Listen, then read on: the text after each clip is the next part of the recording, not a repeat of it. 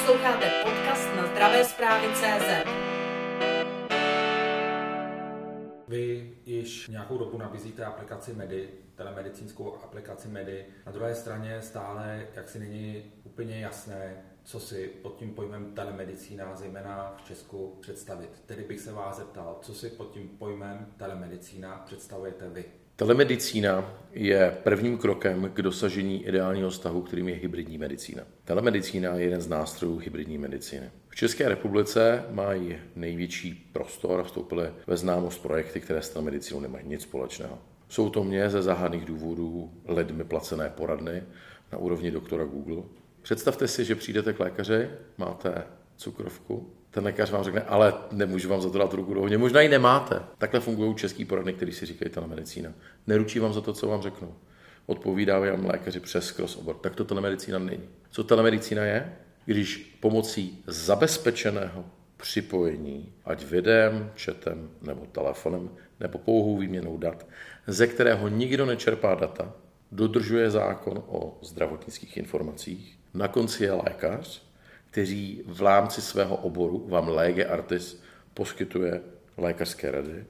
Skončíme receptem, e-receptem, lékařskou zprávou nebo doporučení ke specialistovi, anebo pokračujeme v léčbě na základě nazbíraných informací.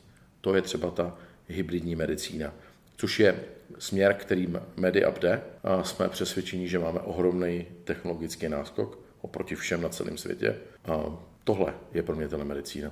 Aby to nahradilo návštěvu lékaře. Jinak je to pouho pouhá poradna, nikdo by za to neměl platit a měl by jasně státem být řečeno, tohle telemedicína není.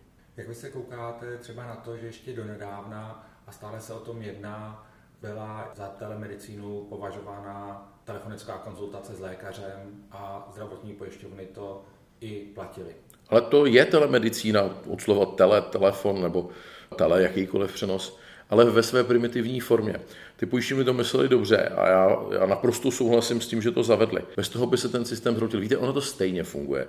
Je léta, říká se tomu minimální kontakt. Já jsem přesvědčen, že proto, aby telemedicína se rozšířila, je potřeba to ale ustanovit a je proto dobře, že to teď pojišťovny přerušily. Jak se koukáte na připravenost lékařů, zdravotnických zařízení, pacientů a zdravotních pojišťoven na to, vlastně moderní technologie, telemedicínu zavádět do praxe? Neuvěřitelně roste. Ta připravenost roste. My jsme s aliancí ATDZ zadali do KPMG přesně na ten váš dotaz velkou studii, ze které já už mám nějaký první manažerský souhrn. My na tom nejsme tak úplně špatně v rámci celé Evropské unie, jsme někde v lepším středu. A COVID zničil spoustu věcí, zničil třeba právě ono vnímání telemedicíny tím, že tady vznikly brutálně komerční na koleně udělané projekty ale lékaři zjistili, že to na tu dálku dělat lze. Dochází k masivní generační obměně, ale aby tady všichni kopou do těch starších lékařů. Já jsem za poslední týden seděl s několika profesory přes 70 let, kdy společně chystáme v České republice i na Slovensku docela velké projekty, třeba pro onkologickou péči. A ti jsou možná víc značení než já. Není to o věku, je to o vzdělání.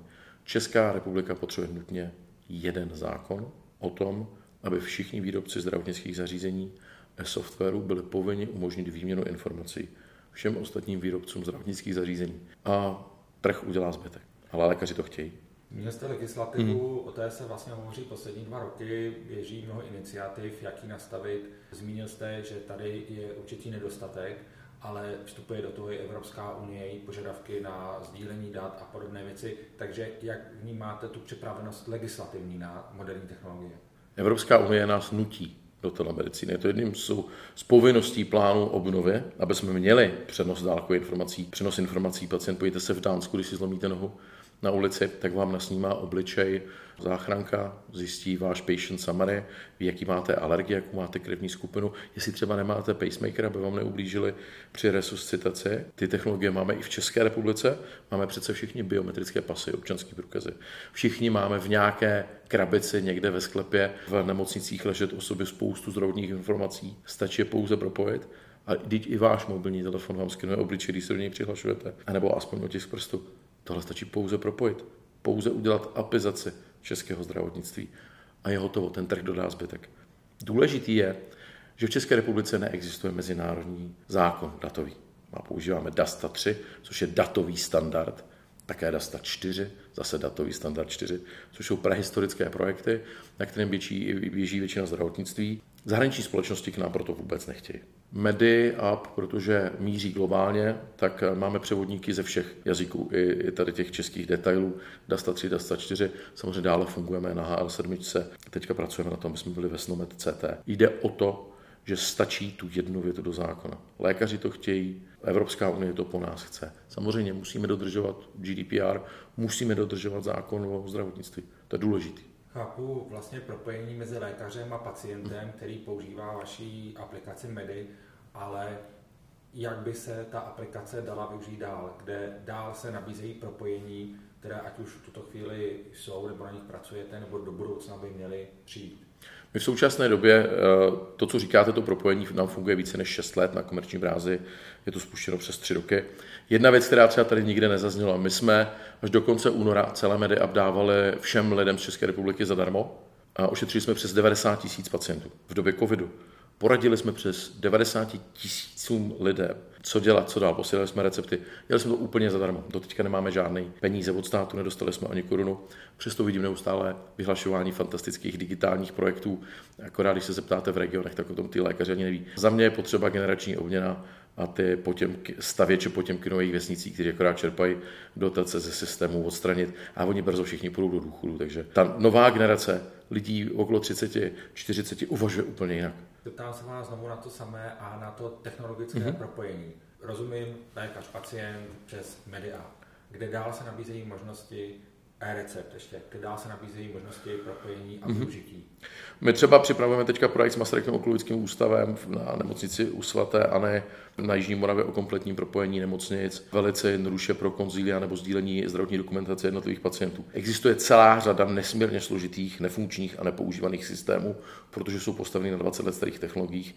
Stejně tak, jako než přišel Facebook, tak tady byl MySpace. Než přišel Messenger, byl tady ICQ a tak dneska přicházíme s tím, že lékař velice jednoduše jedním tlačítkem z mobilu, z počítače, z tabletu pozve ostatní lékaře k poradě nad, nad zdravotní dokumentací nebo ji naposílá. To je jedna věc. Další, představte si, že máme pacienty onkologický, kteří přežijí, dlouhodobě jsou léčeni a tihle pacienti by pak měli být sledováni. Ale měli by být sledováni i jejich děti protože získávají určitý sklon, mají, mají genovou náklonost k získání rakoviny a my tohle to umíme.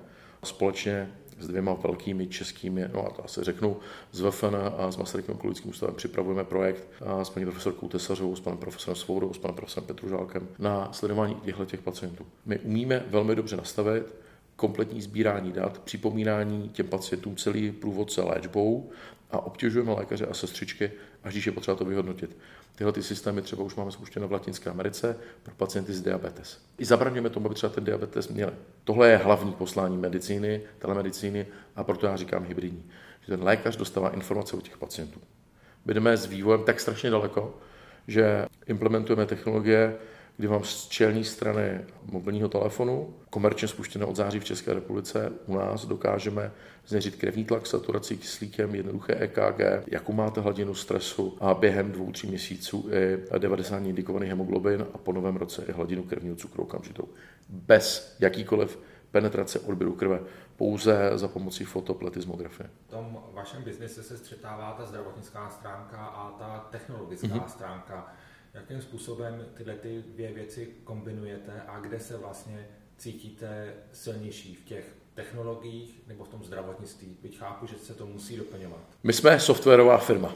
To, že poskytujeme telemedicínu komerčně, je proto, aby jsme mohli ten náš software dotáhnout do konce, aby jsme vydělávali peníze. My věříme, že generační úbytek lékařů lze nahradit, když odebereme od lékařů administrativu, zvýšený počet pacientů s zbytečným onemocněním, jako je diabetes, hypertenze, nebo třeba s tou genovou náklonností eh, k té rakovině, lze ošetřit a lze tomu předejít, než je začneme léčit, za pomocí chytrých technologií a edukování těch pacientů. Proto my třeba tady máme krásný studio, kde natáčíme edukativní eh, materiály pro celou Latinskou Ameriku a budeme chystat i, i pro Českou republiku právě ve spolupráci s MO a ZFN řada lidí vůbec neví, že si dělají špatně. Každý z nich ale má u sebe telefon. Každý z nich hledá neustále nějaké rady na internetu, protože se třeba bojí k lékaře. My chceme, aby přes tu telemedicínu k tomu pacientovi chodili celé léčebné plány, aby váš diabetolog, váš praktik vám řekl, jak se o sebe máte starat.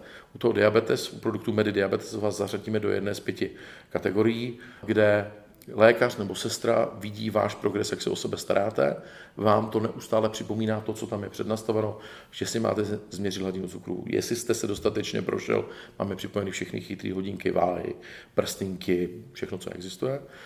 Když chcete, tak to tahle data u vás sbírá, správně to vyhodnocuje, dělá to jakýsi pohled na to, jestli se o sebe opravdu staráte, No, anebo se 6 týdnů klasicky před kontrolou u lékaře hypnete, začnete brát inzulín, prášky, abyste tam vypadal dobře.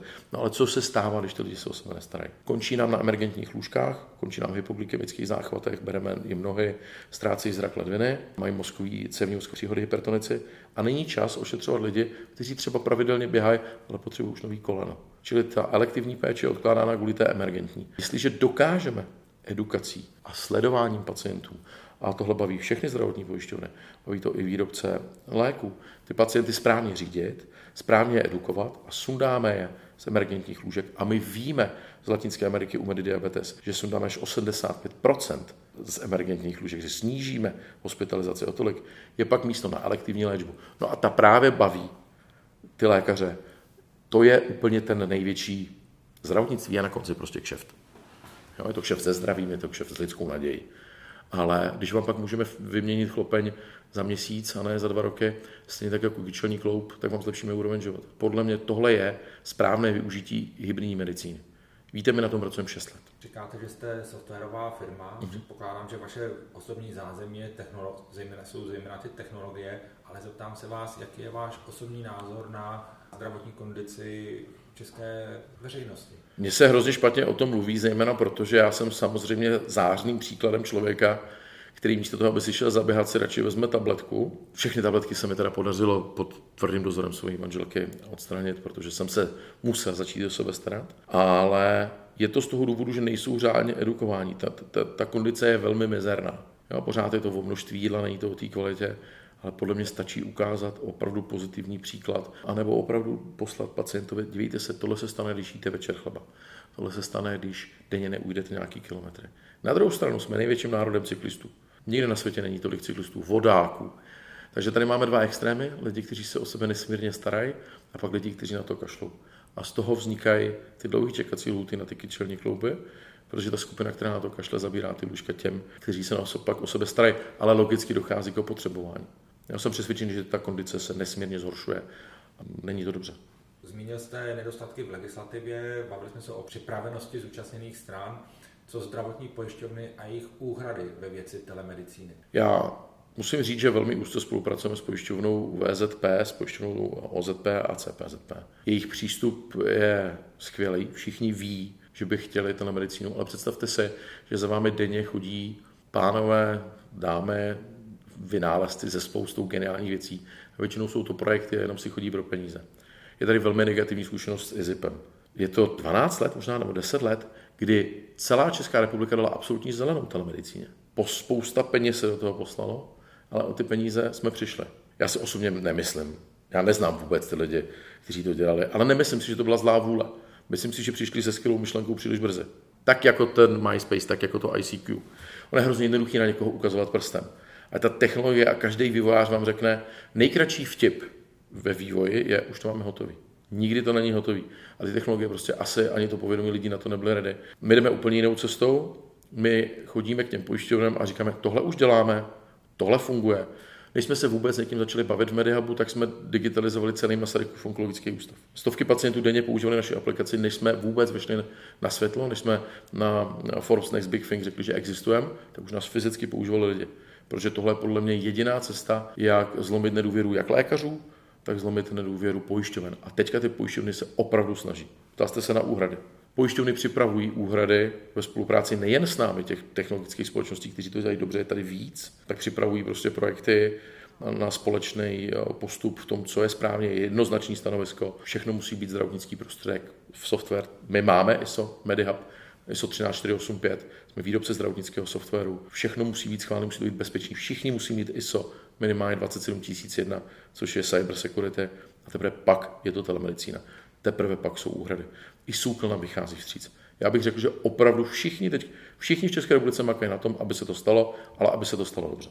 Telemedicína, jak ji tady popisujeme, tak eh, zejména si tedy člověk vybaví pacienta, jeho praktického lékaře, ale sám jste zmínil Masarykův onkologický ústav a tedy bych se vás zeptal na zdravotnická zařízení mm-hmm. a jejich využívání nových technologií, telemedicínských technologií. Viděl jste někdy nemocniční software? Jako nemocniční software, jsi to někdy viděl? V nemocnici, ne v ambulaci, v nemocnici. Ne. Lékaři z nemocnic měli, už to končí, nebo částečně že mají velký odpor vůči informačním technologiím, protože jim dneska na stůl postavili plechovou kartotéku, do které vede monitor. Nic jiného to není. Je to plechová kartotéka. Dřív napsali žádost o vyšetření krve na papír, zaškrtali políčko, odeslali potrubní poštou, to se pamatuju ještě z fakultní nemocnice Bohunice. A na druhé straně to potvrdili a dělalo se vyšetření, žádný software. Psali všechno do kartotéky, psali jednou. Dneska píšou dekurs u postele, píšou na papír, pak ho přepisují do počítače, kde leží, nikdo se k němu nedostane. Tak si jim nedivte. Je to z toho důvodu, že průměrná nemocnice utratí víc za informační letáky o tom, jak se umít ruce, než za svůj zdravotní software. Je to z toho důvodu, že ty softwary vznikly v 90. letech, nějakou partu nadšenců, uzavřeli si jazyk, aby jim sem nelezl Microsoft a další, vytvořili si Dasta 3, Dasta 4. Když se velká společnost podívá na Českou republiku, která je stejně velká jako předměstí a Mexico City, tak proč by sem šli? Takže sem nejdou. Ten software je tím pádem zastaralý. Ty společnosti mají sice veliký tržby, ale prostě udržují ten starý software, někdo se snaží vyvíjet, ale pořád je tady souboj trhu. Jakýkoliv výběrový řízení končí tím, že se navzájem všichni žalují. Proto my do toho trhu vůbec nejdeme. My nesoutěžíme o malotní software v České republice, ani o nemocniční.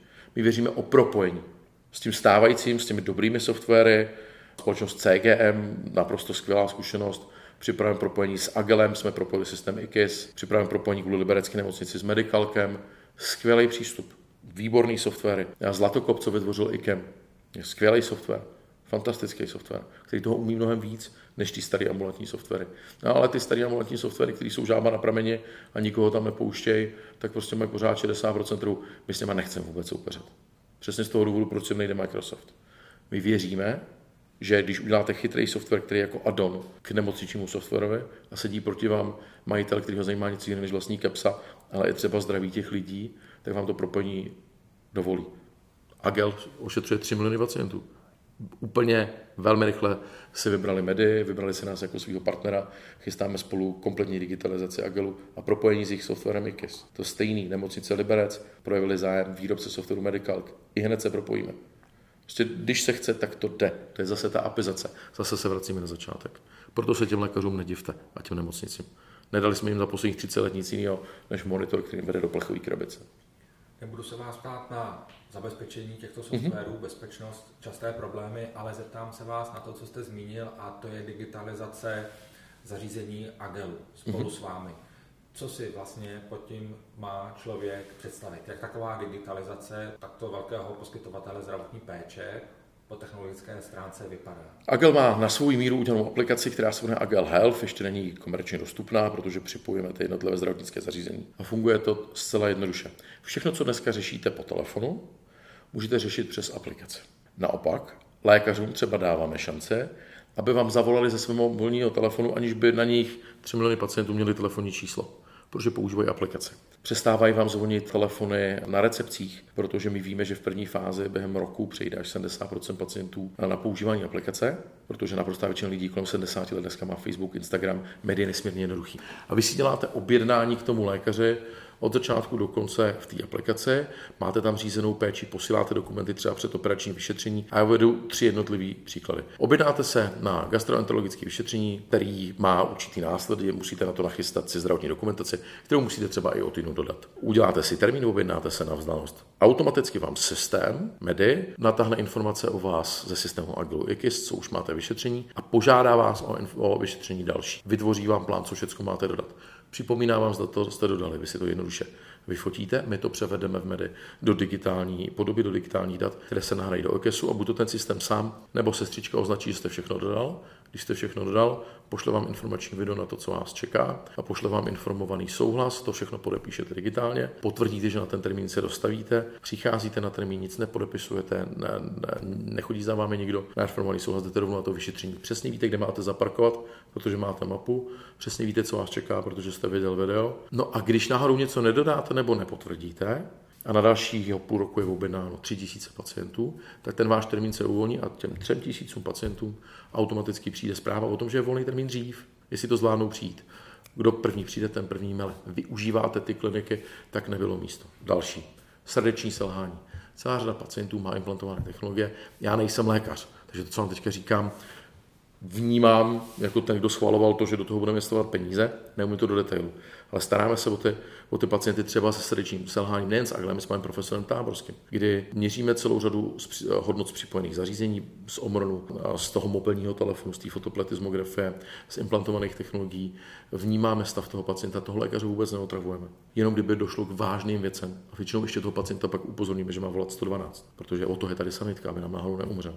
Další věc, při onkologické léčbě máte řadu vedlejších následků při paliativní léčbě. Je hrozně důležité, aby vaše well-being bylo v pořádku. Funguje to tak, že vyplňujete všechno ex post.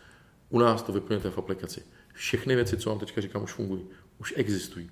Už jsou někde zapojeny. My se stále učíme, pořád si myslíme, že ještě se máme co učit. A takhle pak vypadá digitalizace té nemocnice. Sestrám přestanou zvonit telefony.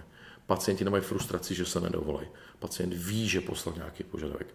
Pacient se o sebe líp stará. Pacient může jít eh, na projektu s Agelem, časné pooperační demise, dřív domů po operaci nebo do hotelového zařízení, aby neležel v nemocnici. Víte, až 10% pacientů v České republice se nakazí v nemocnici, takzvaná nozokomiální nákaza, něčím, co neměli předtím, než do té nemocnice šli. Pokud stáhneme tohle o 1%, ušetříme miliardy korun zdravotním pojišťovnám. A když ten pacient tam leží 7 dní a je tam 3 dny a jde dřív domů, tak mu zvyšujeme šance, že, nepůjde, že nebude mít tu nozokomiální nákazu. Tohle jsou projekty konkrétní Agelu, které dneska probíhají, který se řeší. A samozřejmě to, čím jsme začali, to digitální spojení lékař-pacient. Pacient v paliativní péči nechce cestovat každý týden, každý 14 dní, 3 hodiny někam do nějakého zařízení, kde se o něj starají ani onkologický pacient, ostatně ani gynekologická pacientka, když nemusí ale pořád potřebuji mluvit s tím lékařem. Potřebuji mít jistotu, že teďka my, jak se spolu bavíme přes ten mikrofon, možná použijete nějaký komerční zařízení a mě začnou chodit eh, zítra nebo za dvě hodiny reklamy na kde jaký možný zdravotnické věci. To se ve zdravotnictví nesmí stát. Proto je tam to zabezpečené spojení. Ten lékař má komplet toho pacienta vyhodnoceného, z toho, jak si sbíral pacient data po celou tu dobu té péče. A na konci, místo toho, aby se mu věnovalo osobně, tak jak my dneska dva spolu pět minut, tak má na něho třeba 20 přes tu videokameru. Zkušenost pacientů je, že je to nesmírně podobný, naopak si lékaři věnují víc na veškerý tyhle ty péče. Mají na ně víc času. Vy popisujete pacienta, který se potýká s nějakými zdravotními problémy, mm-hmm. ale zeptal bych se vás na využití telemedicíny ve smyslu pacient, který je relativně zdravý, jaké možnosti tam se nabízejí? Ohromné jsou právě v prediabetes. Ten pacient je ještě pořád zdravý. Ještě mu nic není je na hraně toho, jestli dostane diabetes. Od toho je produkt Medi Diabetes, určený pro praktické lékaře zejména, a začne už motivace toho pacienta se o sebe starat, více hýbat. Třeba i použít nějaký léky, které snižují chuť k jídlu, teďka velmi liraglutidy, velmi, velmi oblíbený, já sám to používám, jsem strašně spokojený, nesmírně to pomohlo. A nevěděl jsem, že to existuje, kdyby mi to neřekl můj praktický lékař. Takhle vám to řekne ta aplikace. Stejně tak. Řada pacientů a pacientek má sklon k rakovině prsu. Slavný případ Angelina Jolie nechala se kvůli genetickým výsledkům v podstatě odebrat veškeré svoje rizikové orgány. Těch pacientů je celá řada, ale není čas se o ně starat, protože se staráme o ty pacienty emergentní. V tom přichází dobře udělaná telemedicína nebo hybridní medicína, kdy víme, že maminka třeba té pacientky měla nějaké rakovinové onemocnění, je v té anamnéze. Záchyt samozřejmě velmi důležitý, praktický lékař, ten předepíše pacientce medy pro onkologii, jakkoliv to bude nazváno, medigenom třeba, a ten program té pacientce pečlivě připomíná, že má zajít na tohle vyšetření, že si má nechat takovýhle krve, že má dodat takové a takové věci ta pacientka je třeba předána do typické onkologické péče, třeba ve VFN nebo v Masarykově onkologickém ústavu a v zápětí, když dojde k hraničním hodnotám, nebo něco v té krvi vyjde špatně, tak ten lékař, ten onkolog nebo praktik, je automaticky tou aplikací upozorněn, že si ji má objednat na vyšetření.